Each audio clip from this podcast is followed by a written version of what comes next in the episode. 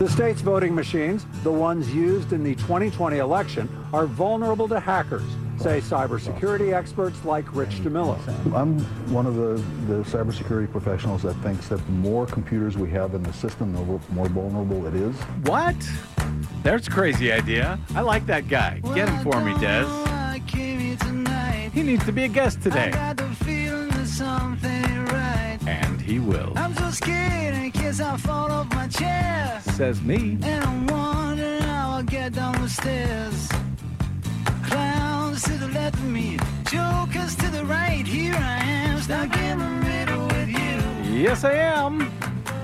From Pacifica Radio in Los Angeles, this is the BradCast that's heard on KPFK 90.7 FM in LA, 98.7 in Santa Barbara, 93.7 in San Diego, 99.5 in Ridgecrest and China Lake, California.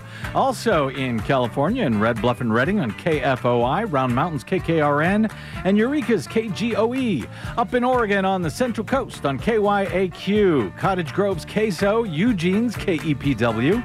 Out in Lancaster, Pennsylvania on WLRI, Maui, Hawaii's KAKU. In Columbus, Ohio on WGRN, Palenville, New York's WLPP. Rochester, New York's WRFZ. Down in New Orleans on WHIV. Out in Gallup, New Mexico on KNIZ. In Concord, New Hampshire on WNHN. Fayetteville, Arkansas's KPSQ. Seattle's KODX. Janesville, Wisconsin's WADR, and Minneapolis, St. Paul's AM 950. KTNF. We also stream coast to coast and around the globe every day on the internets on the Progressive Voices channel, Netroots Radio, Radio for Humans, FYI Nation, NicoleSandler.com, Radio Free Brooklyn, Workforce Rising, No Lies Radio, Verdant Square Radio, and Detour Talk. Blanketing Planet Earth, five days a week. You can run, but you can't hide from the BradCast. I'm Brad Friedman, your friendly investigative blogger, journalist, troublemaker, muckraker, and all around swell fellow.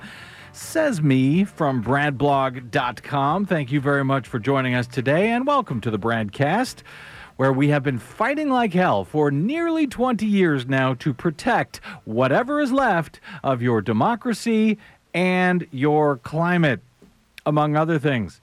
Wish us luck.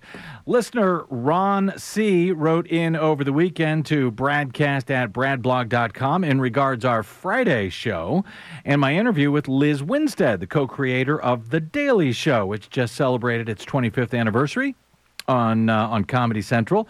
Ron's subject line, Desi Doyen, was, uh, what planet is this? What does he mean? Well, he goes on to write, a broadcast without soul sucking reports that leave me wanting to gouge my own eyes out? What's this world coming to? Besides an end, he added. Uh, well, uh, good question, Ron. Point taken. Don't worry. Today's show, and frankly, the way things are shaping up uh, today, probably the shows for the rest of the week. Uh, should make up for that uh, welcome, if short lived, broadcast respite on Friday from our multiple ongoing apocalypses. Apocalypses? You say that like it's a bad thing. Yeah, I know. It is what it is. it is what it is. Uh, how are you, Desi Doyen? You ready for another big week? Everything's looking great. Looking Shot good. out of the news cannon already. As it Never is. a dull moment. No. Uh, and my thanks and apologies, by the way, to many of you who wrote in with similar gratitude for a rare broadcast that did not want to make you jump off a cliff or gouge out your own eyes. I'm sorry about that. Uh, if you did, however, miss the delightfully palate cleansing program with my friend Liz Winstead uh, discussing the origins and the legacy of America's premier fake news show, making fake news show before fake news was cool. Uh, you can, of course, download that uh, that interview for free at bradblog.com or your favorite podcast site. But don't worry, the soul sucking will continue on today's broadcast. I fear. The Dixie Fire in Northern California has now become the single largest single non complex fire in state history, wiping out hundreds of homes and the entire historic town of Greenville. Uh, and as the hydroelectric plant at Lake Oroville has uh, had to be shut down, I believe, for the first time ever. Is that right, Des? Yes, that is correct. Since Due it was to- uh, in the 60s, since it was first opened. Due to the lack of water in the lake. Yes, a uh, that's one of the Achilles' heels of hydropower. That when there's no water, the power plant can't run. That's a problem. Uh, as all of that's going on, the UN's Intergovernmental Panel on Climate Change, or IPCC, has now issued its newest report after eight years, describing our climate crisis now as, quote, code red for humanity. On the upside, however, the uh, U.S. Senate, while Republicans are doing all they can to delay it, is still on track to pass a $1.2 trillion bipartisan infrastructure deal over the next 24 hours or so. That could be done, at least in the Senate. Uh, and on Monday, uh, the, uh, the Senate Democrats issued more details on the Democratic only re- uh, uh, reconciliation deal the framework for that deal, which will invest an additional $3.5 trillion in infrastructure, healthcare, childcare, education, renewable energy, and yes, efforts to manage our worsening code red climate emergency, though it will still be a matter of month be- months before both deals are signed, passed in both houses, and signed by the president. But the trajectory is looking good anyway, at least as of today. Voting rights and the GOP attacks on democracy itself, however, continue unabated, with uh, somewhat bleaker hopes that Democratic Senators Joe Manchin and Kyrsten Sinema will come around to finally appreciate the urgency of this moment and realize that reforming or eliminating the Senate filibuster in order to adopt federal voting and election protection to counter the voter suppression efforts at the state level uh, is now urgently needed to at least try and save American democracy, which is necessary to at least try and solve all of the other ongoing problems that I was uh, mentioning there. Actually, uh, have a bit more uh, hope than many do, I think, today, as uh, uh, as far as um, reforming the filibuster to pass federal voting legislation.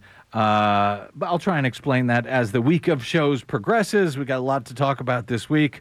Um, while everything, both good and terrible, is now seemingly happen all happening all at the same time. Seems to me.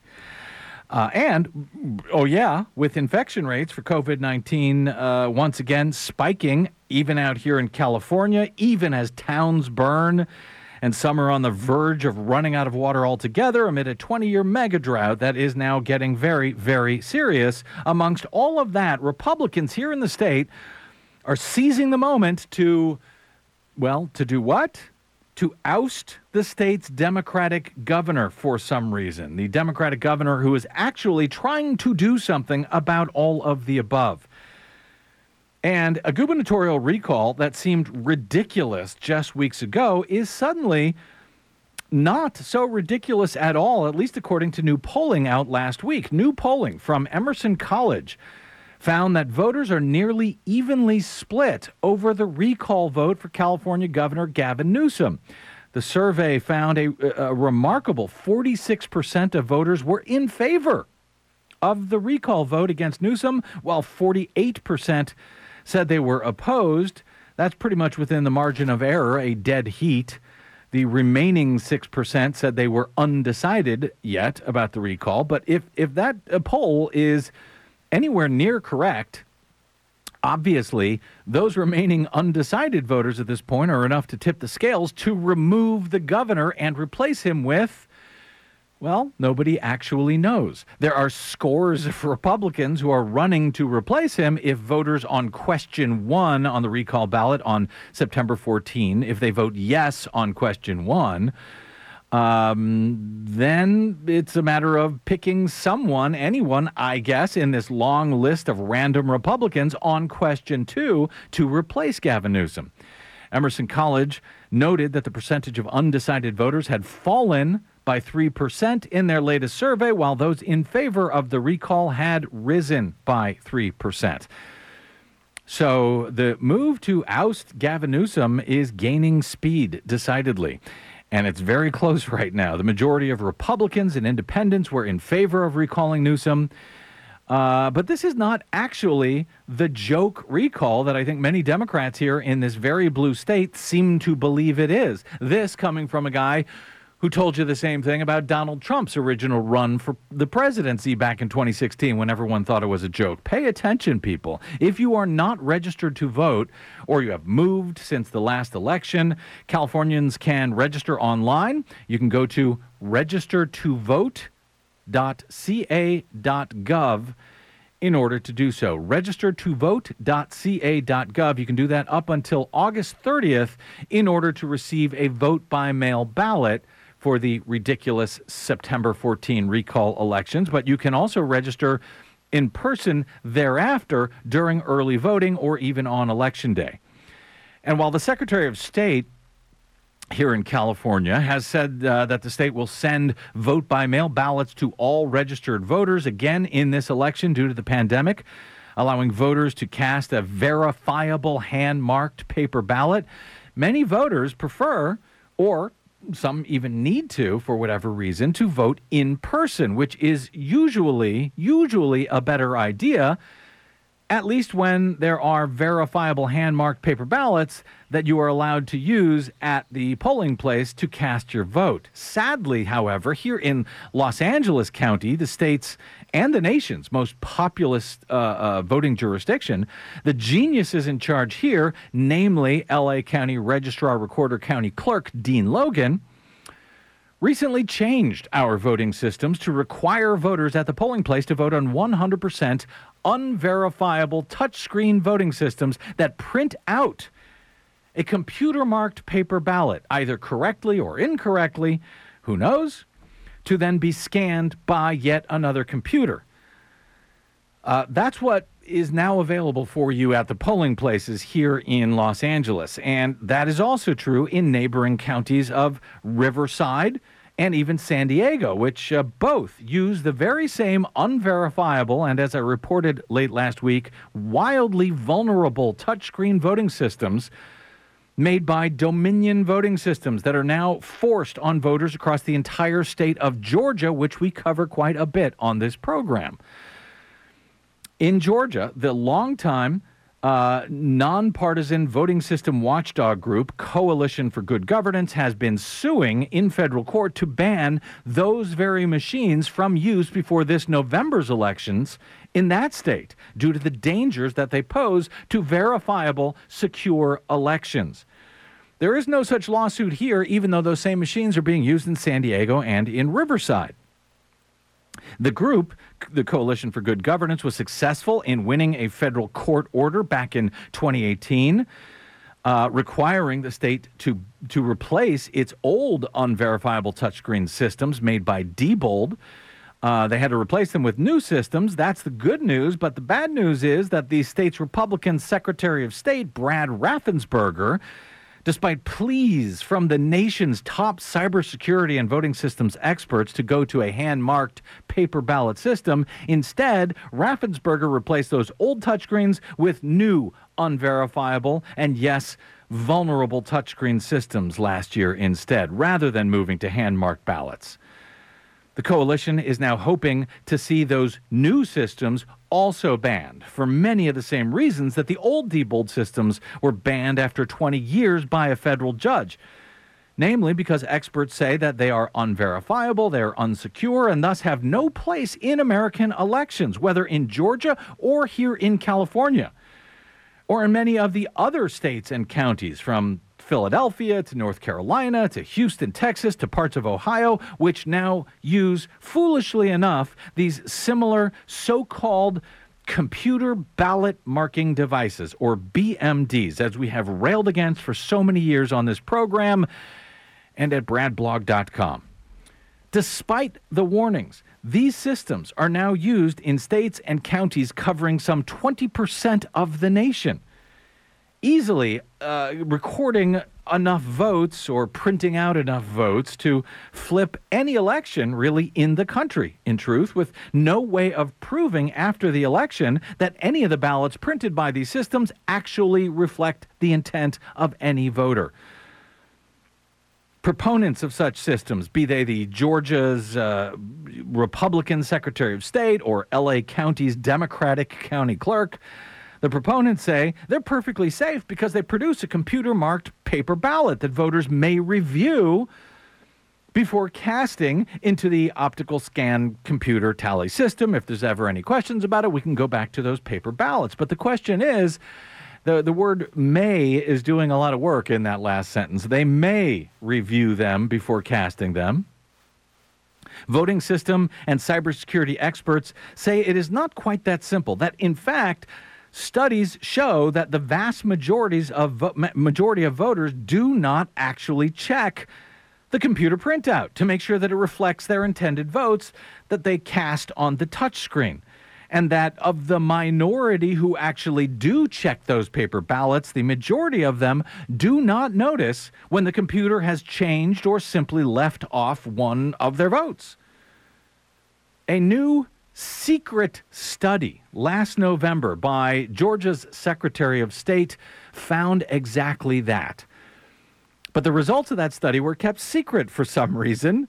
I wonder why the uh, Republican Secretary of State who chose those systems wouldn't want to let us know about the results. They were kept secret until the Atlanta Journal Constitution last week was able to obtain the rather startling results of that study commissioned by Brad Raffensperger in November. The paper got at them via Georgia's Open Records Act. And at the same time, in the Coalition of Good Governance's federal lawsuit to ban those systems entirely, at least in Georgia, the same ones we use here in California, expert witnesses for the plaintiffs have filed reports after studying the systems which one report uh, being so damning, apparently, finding such startling vulnerabilities in these voting systems that the federal judge has sealed his report even from the plaintiffs themselves. Even the plaintiffs who hired the expert do not get to look at the expert's report. Yes, it is that bad, according to the judge, it seems, that the vulnerabilities of these voting systems, which allow bad actors to change votes without anybody knowing, it's so bad that that information needs to be kept a secret even from the plaintiffs and apparently from both the Secretary of State and the voting system company, Dominion. Though in both cases, uh, it, it may be that neither the Secretary of State nor the voting machine company actually wants to know about how vulnerable these God-forsaken systems actually are to manipulation.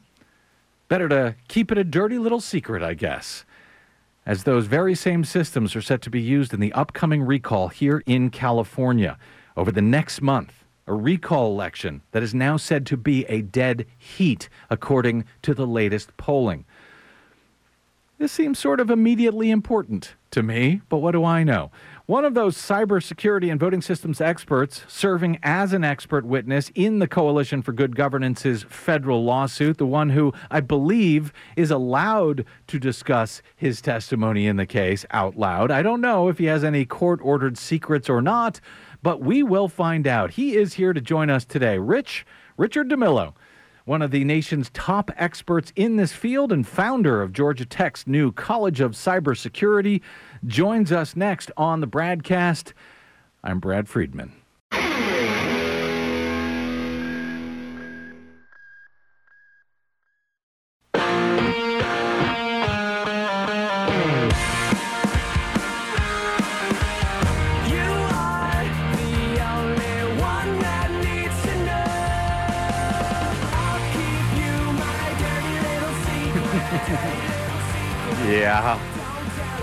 Don't tell anyone. Welcome back to the BradCast. Brad Friedman from BradBlog.com with Dirty Little Secrets. Glad you could uh, stick with us here because uh, the upcoming California gubernatorial recall is said to be a dead heat right now, and yet a huge chunk of the state.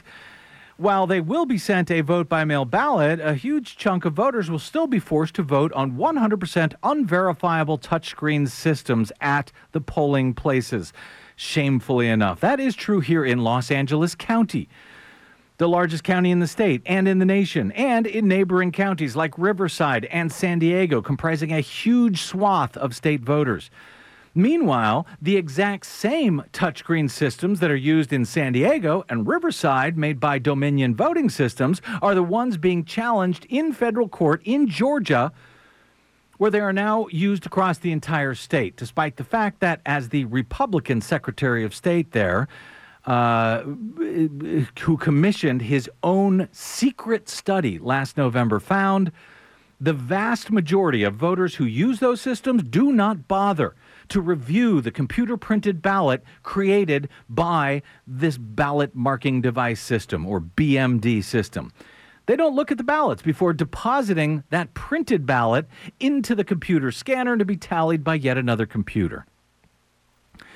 Georgia Secretary of State Brad Raffensperger kept his study a secret from the public until journalist Mark Niesse of the Atlanta Journal Constitution was able to shake it out uh, via an open records request. He was able to get at the results, and Raffensperger's own study, the guy who is forcing all voters at the polls in Georgia to use these systems, he found out that, as we detailed on the show last week, the vast majority of voters, 81%, who are forced to use these touchscreen BMDs, do not bother to review the computer marked printouts before casting them for more than five seconds. A smaller majority, 51%, either looked at their ballot for less than one second or not at all. 20% didn't bother to look at all. In all, just 19% of voters, according to the Secretary's own taxpayer funded study of more than 4,000 voters in 39 precincts last November, reviewed their computer printed ballots to ensure that they were accurate for more than five seconds.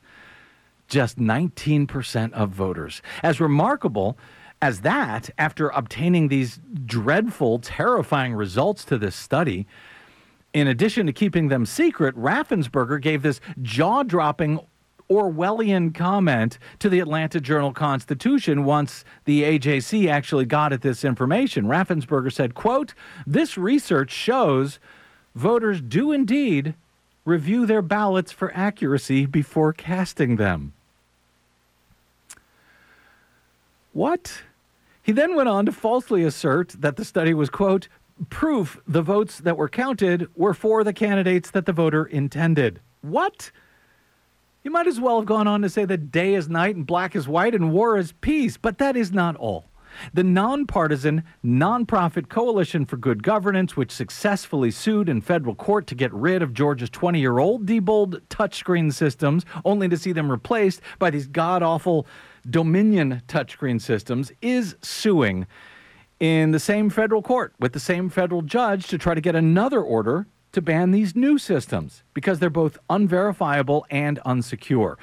That, according to one of the expert witnesses hired by the plaintiff, J. Alex Halderman, uh, he's now director of the University of Michigan's Center for Security. He was granted access to the specific Dominion BMDs used in Georgia, the very same ones that are used here in San Diego and Riverside County in advance of the gubernatorial recall. Uh, he was allowed to examine these systems for vulnerability to hacking and manipulation as part of the court case. The findings, however, were so startling, apparently, that the judge sealed his 25,000 word report, not even allowing the plaintiffs to see it. He's an expert for the plaintiffs, but the plaintiffs themselves can't see it. It's marked for attorneys only. For both the plaintiffs and the defendants. And the coalition's director, Marilyn Marks, told me last week that neither Georgia Secretary of State Brad Raffensperger or Dominion Voting Systems has filed a motion with the court asking to look at the findings themselves. They do not want to know what is in it. If Dominion did find out what was in it, for example, they'd have to report that to the Federal Elections Assistance Commission, at least under California state law. Of course, if San Diego and Riverside don't know about the findings of this report, maybe they would like to know uh, as well what is in it before they force these machines on voters over the next month for the uh, for the September recall election of the governor. But if they don't know about it, they can't report it either. But Halderman did submit an unsealed declaration, hinting at the urgency of his court sealed report, noting that his findings must be, quote, urgently addressed by the Secretary of State. He said, quote, My testing has shown that the BMDs used in Georgia, same ones used here in California, suffer from specific, highly exploitable vulnerabilities that allow attackers to change votes. This is Halderman warning in his public declaration about what is in his sealed report. He goes on to say that, quote, uh, established practice in the security field would require state defendants to promptly subject Georgia's voting system to rigorous testing in response to my report to assess the extent and significance of each of the vulnerabilities that I described and to identify and promptly implement specific measures where possible to eliminate or mitigate each of those vulnerabilities. When that declaration was filed last week, suddenly, even local television news channels in uh, in in uh, Atlanta started sounding like the BradCast after all of these years. Cybersecurity experts are sounding the alarm about Georgia's voting system, a newly filed court brief. So they are suggesting that cities like Atlanta switch to hand-marked paper ballots in elections coming up this fall instead of the Dominion voting machines that were purchased by the state in 2019. 11Alive's Doug Richards is live in Midtown to explain. Doug? This is a critique that is separate and distinct from complaints raised uh, after the 2020 election, discredited complaints raised by supporters of Donald of, of President Trump. Instead, these are critiques being made by cybersecurity experts, folks whose lives are and work are intertwined with computers, who say that Georgia is asking for trouble by continuing to use the state's computerized voting systems. The state's voting machines, the ones used in the 2020 election, are vulnerable to hackers, say cybersecurity experts like Rich DeMillo. I'm- I'm one of the one of the, the cybersecurity professionals that thinks that the more computers we have in the system, the more vulnerable it is. DeMillo is the founder of Georgia Tech's new College of Cybersecurity. He says the state's voting system can be hacked through networks or by infecting one machine in a voting booth. Another computer hacking expert wrote a court brief detailing how he, with the blessing of a federal judge, experimentally hacked some of Georgia's voting machines. The court sealed the report to avoid tipping off real hackers how to do it. The state's electronic voting machines are set to be used in Atlanta's city election this year. State election officials say the machines worked last fall, despite unsubstantiated claims of widespread fraud by former President Trump and some of his backers. Yet, Dr. DeMillo says one successful election doesn't undo the threat of a hacked election. The analogy we use in cybersecurity is to Russian roulette. Uh, if, if you know there's a bullet in the chamber um, uh, and it didn't kill you the first time you tried, that's not an excuse for spinning the chamber again uh, and, and, and pulling the trigger. So the Secretary of State issued a statement uh, saying that the state remains vigilant and is constantly in touch with federal and state security partners uh, to protect Georgia's elections.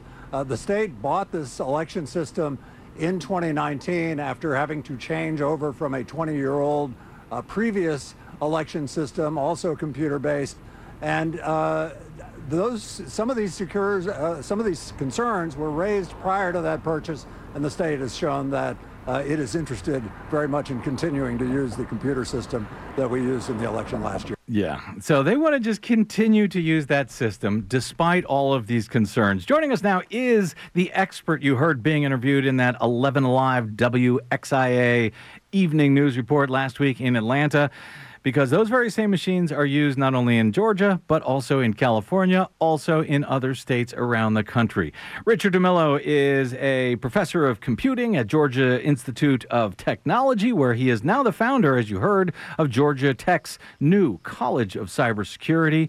Before joining Georgia Tech, he was Hewlett Packard's uh, chief technology officer. He held a leadership position at the National Science Foundation. His research Contributions include computer security, cryptography, software engineering. He served on several different boards for cybersecurity and privacy companies and organizations, including the Verified Voting Foundation. He is also an expert witness in the Coalition for Good Governance's federal lawsuit seeking to ban the Dominion voting system's touchscreens their BMD systems in Georgia, though uh, hopefully uh, he is one who is not blocked from speaking publicly about what he has learned about these voting machines that are now being used all over the country.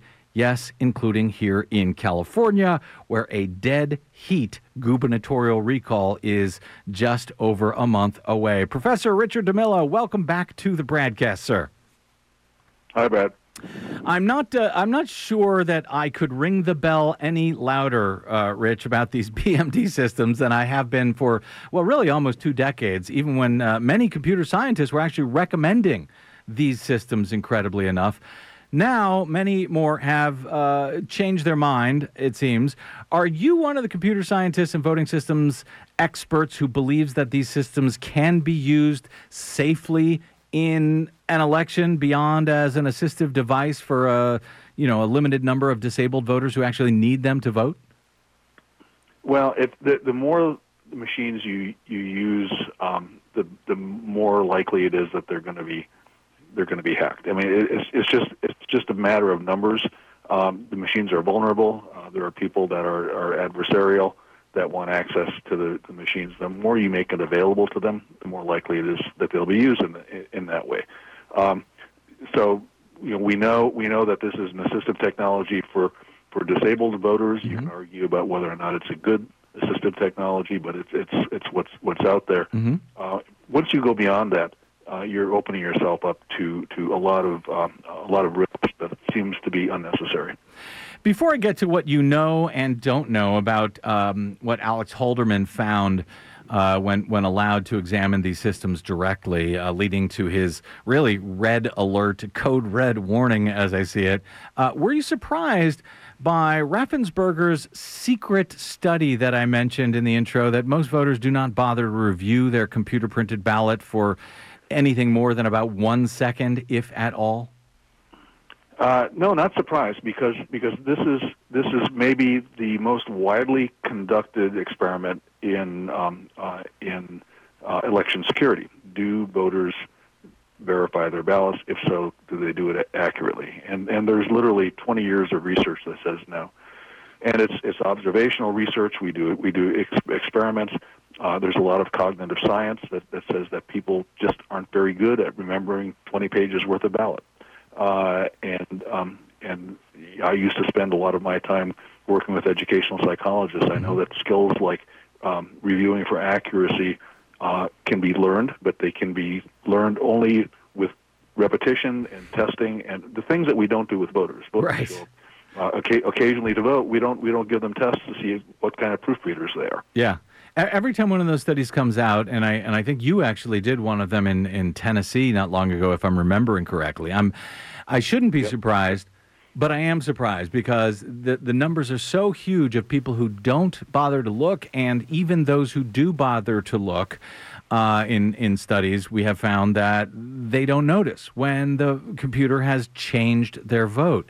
Now, Alex Halderman's sealed study is obviously very troubling and urgent, just based on what he has said in his uh, public declaration about it. Since uh, he's not actually allowed by the federal judge to share the actual contents of that report, um, as an expert w- witness on this same case, are you privy to what Halderman has discovered during his uh, direct examination of these voting systems? Uh, no, not not not really. I'm I'm I'm not a retained expert on the case. I'm I'm a since, since I'm an employee of a public university, um, I'm barred from um, from testifying against the state in, in any case. But but I, I do get called in uh, to give expert testimony. Um, um, but but not not as an expert for any um, any side. Uh, in any case, I, I think I think that the court has ordered the um, the Halderman report pretty closely held, and it, it, it's sealed. Um, there's just a handful of people that have access to it. I'm not one of them. I, and I got to tell you, when uh, Marilyn Marks, the uh, uh, founder and, and director of uh, the coalition, when she told me recently that that she, uh, who and you know, she's a plaintiff in this case, the coalition, um, that she, even she was not able to look at this report by the plaintiff's own expert. I was kind of stunned.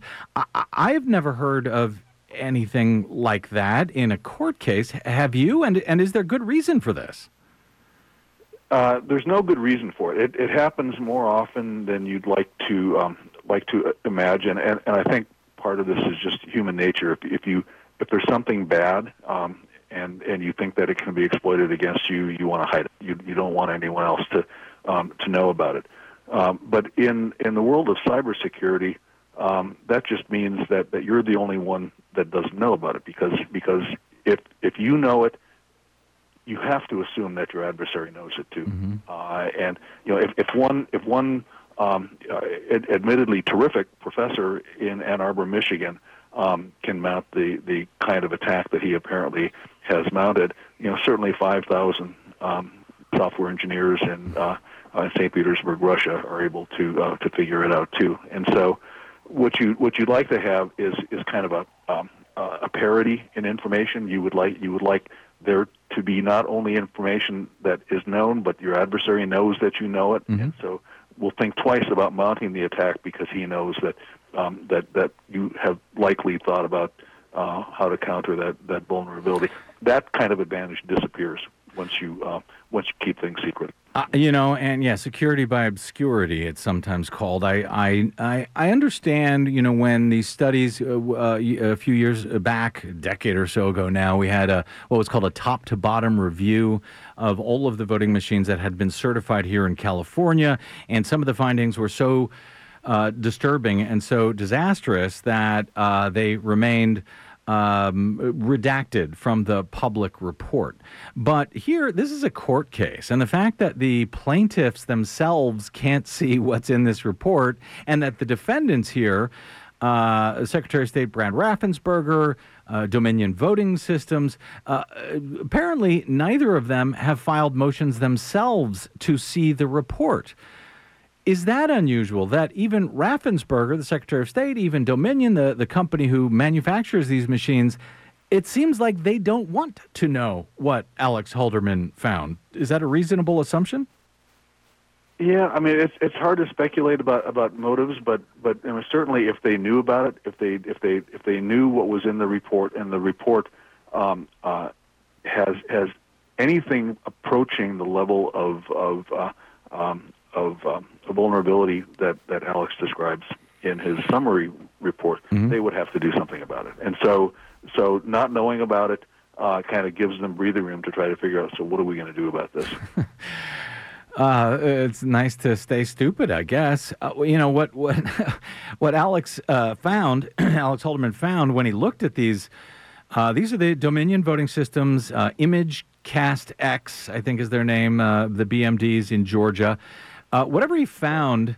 Um, should should that be of note or alarm to the state of California, where the exact same systems are being used uh, in the in the large Riverside and San Diego counties for this upcoming gubernatorial recall? Not to mention very similar touchscreen systems that are now used across the entire county of Los Angeles, with enough votes. Uh, really, in any of those three large counties to uh, flip the results of this supposedly dead heat recall election either way. Should counties out here in California be alarmed about what seems to be happening in Georgia? Yeah, you would think so. I mean, as as customers of uh, of Dominion or ESS or any of the voting machine uh, companies, they rely on representations um, that the that, that the vendor makes, and and um, um, by not having access to the the, the, the report, the, the, the specifics of, of the vulnerabilities, they really have no way of doing diligence, due diligence on on what the uh, what the vendors and and, um, and their their supporters are are telling them. So uh, it, it it it would seem to me that that that California, Michigan, places that are using uh, the, these devices um, would have some kind of access to be able to to make that decision for themselves. Now, you know, I'm usually not a fan of uh, vote by mail, to be frank, uh, for a number of reasons. Um, but if the choice is between voting by mail on a hand marked paper ballot uh, and hopefully delivering it in person to the voting jurisdiction uh, or using a touchscreen device at the polls. Is there any question in your mind, Richard DeMillo, um, but that voters should vote on a hand marked paper absentee ballot instead of using these touchscreen devices? Uh, no question at all. Uh, If if you if you look at the vulnerabilities, even in, in in by mail, they sort of pale by comparison to the scale at which you could do damage using um, using this this technology. Let's keep in mind these are computers, and and uh, they're they're computers that are are available to the general public.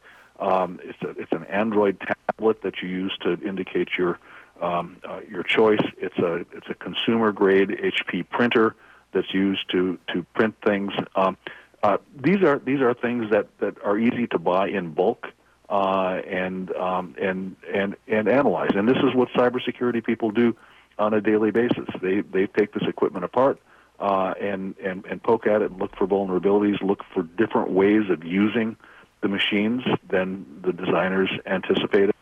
Um, they um, uh, they make um, they make agreements with with um, with uh, with third parties that go back um, decades. Sometimes, you know, the uh, the SolarWinds attack that we heard about in in January was was the result uh, of a of a Russian investment uh, in infiltrating uh, Western um, uh, software development infrastructure. So by by installing these back doors uh, in virtually every network management system that's used in a in a, a software development organization, including the most sensitive agencies of the U.S. government, um, they were able to to to sell access to to those those systems.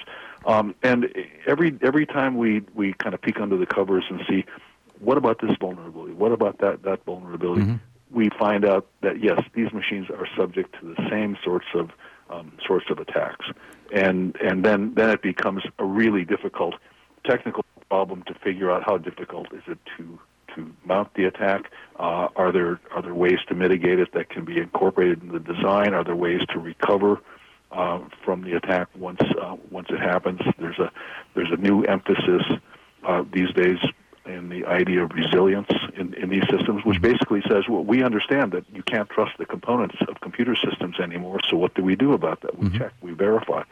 Back to the issue of verification. Verification is at the is at the root of all this. If you can't verify voters' intent with with a tangible physical object like a piece of paper that's been hand hand marked, you're in real trouble. And the reason you can't verify it with that piece of paper when you're dealing with a computer printed ballot is because going back to the point that I we made earlier that if people don't review the ballots, if people who do review the ballots don't notice if the vote has changed, then what are you actually, you know, auditing against if you're using that uh, uh, that that ballot, that computer marked ballot, uh, as your, you know, supposedly trustworthy uh, data source? It's not trustworthy. Do you have uh, confidence, Rich DeMillo, that the federal judge in Atlanta. I know you've been following that case closely. Uh, do you have any confidence that she understands these many concerns and that she'll eventually take action on the Dominion systems as she sagely did in uh, in banning the older Diebold touchscreen systems in Georgia? Well, one could hope. I mean, she's she's a she's a very thoughtful person. She she she wrote um, um, really a thesis uh, on this back when she uh, issued her um, her first order Mhm. about the the the um, um, the um, ballot mark not the ballot marking the the Diebold uh, DRE system. Yeah. Uh, and and so, and so she's she's not uh, she's not shy about digging into the technical details and figuring out what's what's going on. I, I think the the the environment has changed sufficiently, and and you know you really don't know um, what else she's weighing against against, for example, releasing the report to the um, to the, the general public, and and those are the kinds of things that, that I think are, are are weighing on our minds now as we as we look at what seems to be a pretty easy call, but but you never know how things are going to go. Yeah, I was actually as as disappointing as it was that that uh, information was kept sealed. uh, I was actually somewhat heartened because it t- sort of told me that the judge understands uh, how troubling this is, and uh, frankly, how vulnerable apparently these systems are. Um, Rich, I, I suspect many are hearing our conversation today and they worry that this just adds fodder to those on the right who are making, you know, evidence free claims that the election was stolen from Donald Trump in 2020. Is there any evidence? You're in Georgia uh, where there's been obviously a lot of action on this. Is there any evidence about nine months since uh, the November 2020 election to support the notion that in Georgia, where the Republican Secretary of State did certify Joe Biden as the winner by about 12,000 votes, that Joe Biden did not actually win the state? Yeah. So um, the, the question of what does it take to be fodder uh, is an interesting one to, to talk about. Uh, you know, they're, they're, that the stop the steal people are, are willing to take any fact and, and run with it as, as supporting their, their point of view. So, you know, you, you worry that um, that divulging technical details feeds into a narrative that they have, but, but they seem to be willing to construct whatever narrative um, has has consistency with, with, with what they think the facts are. Um, um, but but the, the the central fact remains that that that you have you have a vulnerability that that you have to somehow mitigate. And we're not going to get rid of these machines next week, next uh, ne- next month. Um, so you you'd better as if you had zero trust uh, in in in the components of your system. Uh, and uh, as we saw from President Biden's executive order on exactly this topic, um, directing federal agencies to adopt, adopt a zero trust stance for, for information and communications technology, that means you have to include verification at every step. And, and verification, I think, is precluded by the ballot marking devices. If you use have universal use ballot marking devices, um, you will inevitably, regardless of what you do, in the face of, a ta- of an attack, have fraudulent ballots deposited as as valid ballots in the ballot box to be counted, and therefore destroy any possibility of, of conducting a recount or conducting a statistically meaningful audit. But has evidence emerged to actually suggest that there was uh, either fraudulent ballots uh, put into the box that would have changed the results, uh, or that these voting systems, these you know brand new touchscreen systems, were in some way gamed? I know one of the problems with the BMDs is that there actually is no evidence. We we can't rely on the evidence. But uh, you know, has anything emerged to uh, that you have seen that makes you believe that uh, Donald Trump actually won in Georgia and Joe Biden did not?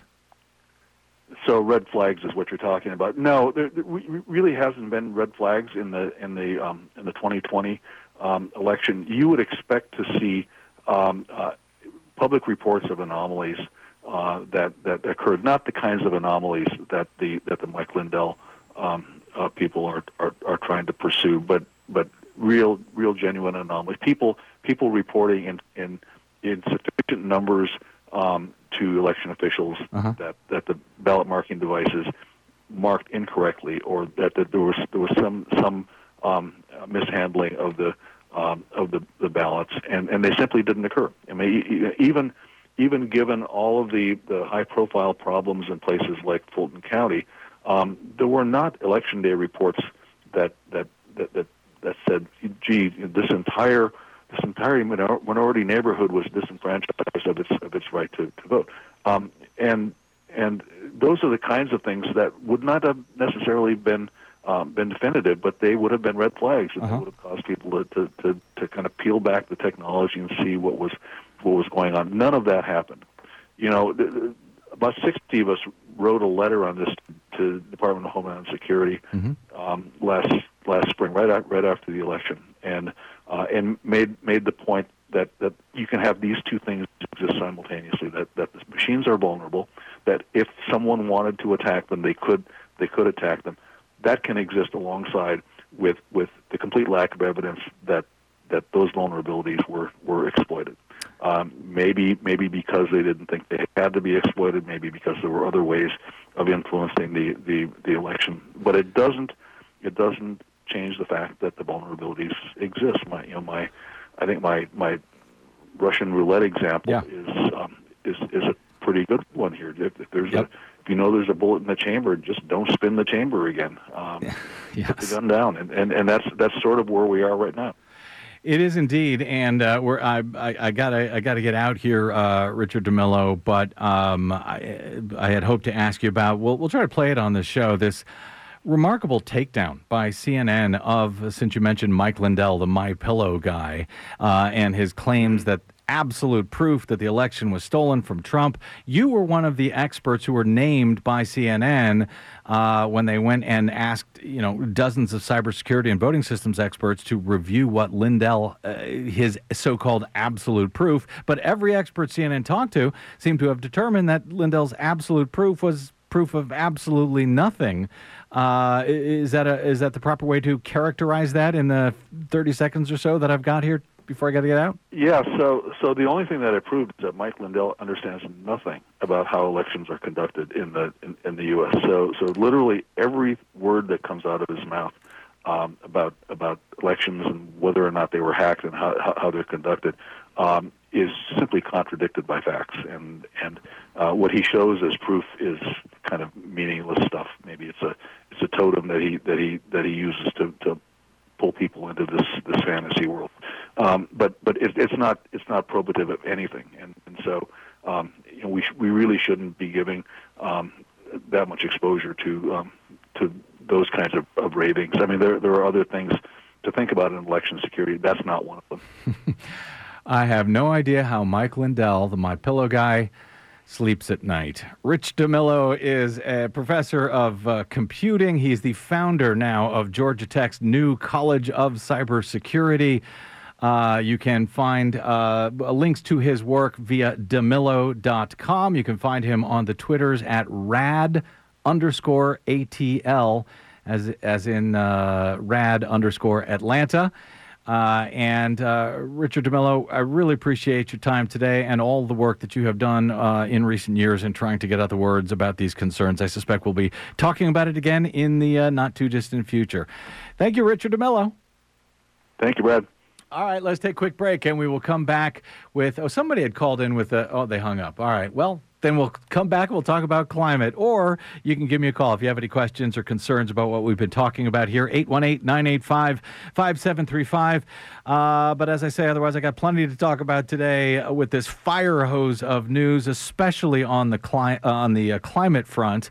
I'll try to hit at least some of that with Desi Doyen next on the BradCast, unless you feel like calling in 818 985 KPFK. I'm Brad Friedman, and you are listening to the BradCast.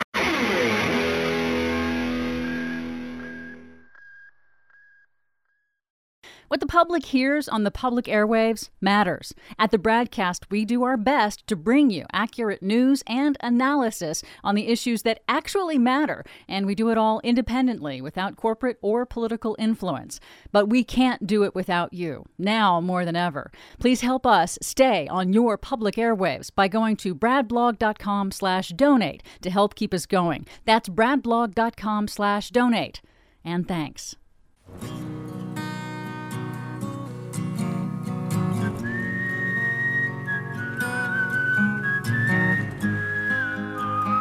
Welcome back. It's the BradCast. Brad Friedman from bradblog.com. Um, Des, you said uh, that person who hung up uh, had a good question. What, what was it? Uh, his quickly? question was he says, okay, so you have this ballot printing device, this Yeah. computerized BMD. It prints it up. The voter maybe does or maybe doesn't verify it, but how do we know if the computer recorded the vote correctly inside where Ah, you can't see it? Yeah, good question. We don't. We have no idea unless you do a, a some sort of a hand count of those paper ballots afterwards, either a complete hand count or some sort of a randomized audit. You can uh, check to make sure that the computer recorded the ballots the same way that you are able to hand count them. In other words, we don't know if the computer counted it accurately unless we have humans do it, begging the question as to why humans don't do it in the first place. But when it comes to BMDs that are computer marked, if you can't know that that is what the voter actually meant to vote, then even counting the those paper ballots by hand, all it does is tell you the computer counted those paper ballots uh, accurately or not. It doesn't tell you if that's the way that the voters actually meant to vote, which brings us back to hand marked paper ballots. And why I'm uh, such a madman on that. Very quickly before we get out, thanks for that uh, uh, call. Sorry Yep. he couldn't stick around. Uh, more than 2,000 people on the Greek island of Evia were forced to evacuate by boat over the weekend as raging wildfires continue to spread, wiping out homes, reducing the landscape to ashes, and destroying entire villages. We saw a similar evacuation by boat last week in Turkey, hoping to uh, with people hoping to outrun yet another of dozens of such devastating fires now rolling across Europe. Well, we saw the same thing here last week in the US, here in California, when the entire town of Greenville, California burned down. But we are seeing these pictures now from all across the globe. Uh, Greek officials say there's uh, almost 600 firefighters working to bring the fires under control out there, triggered by the country's worst heat in 30 years, a consequence of global warming, a warming planet, which Thank you, Washington Post, for mentioning that, and actually pretty early in the story to boot. So maybe they're learning over there. But thousands of buildings have had suffered incalculable damage, according to uh, the uh, Greek newspaper Kathimerini. Um, and if you've seen any of these videos coming out of this evacuation, I mean, it looks like green screen fire behind them. It looks like it must be fake with fire on all sides as these passenger ferries are trying to evacuate residents in the middle of this firestorm in the middle of the night. Well, uh, that is the subject, even as it's happening right before our eyes, of the UN's Intergovernmental Panel on uh, uh, on Climate Change. Their new report out on Monday, which we're going to be talking about in the weeks ahead. But the um, the uh, head uh, author of that report, Linda Mearns, the uh, senior climate scientist at the U.S. National Center for Atmospheric Research says it is just guaranteed that all of this is going to get worse. She says there is nowhere to run, there is nowhere to hide. I used to say when I was talking about climate change that climate change is serious, certain, and soon. But this is no longer accurate. Now it is very serious, very certain, and now.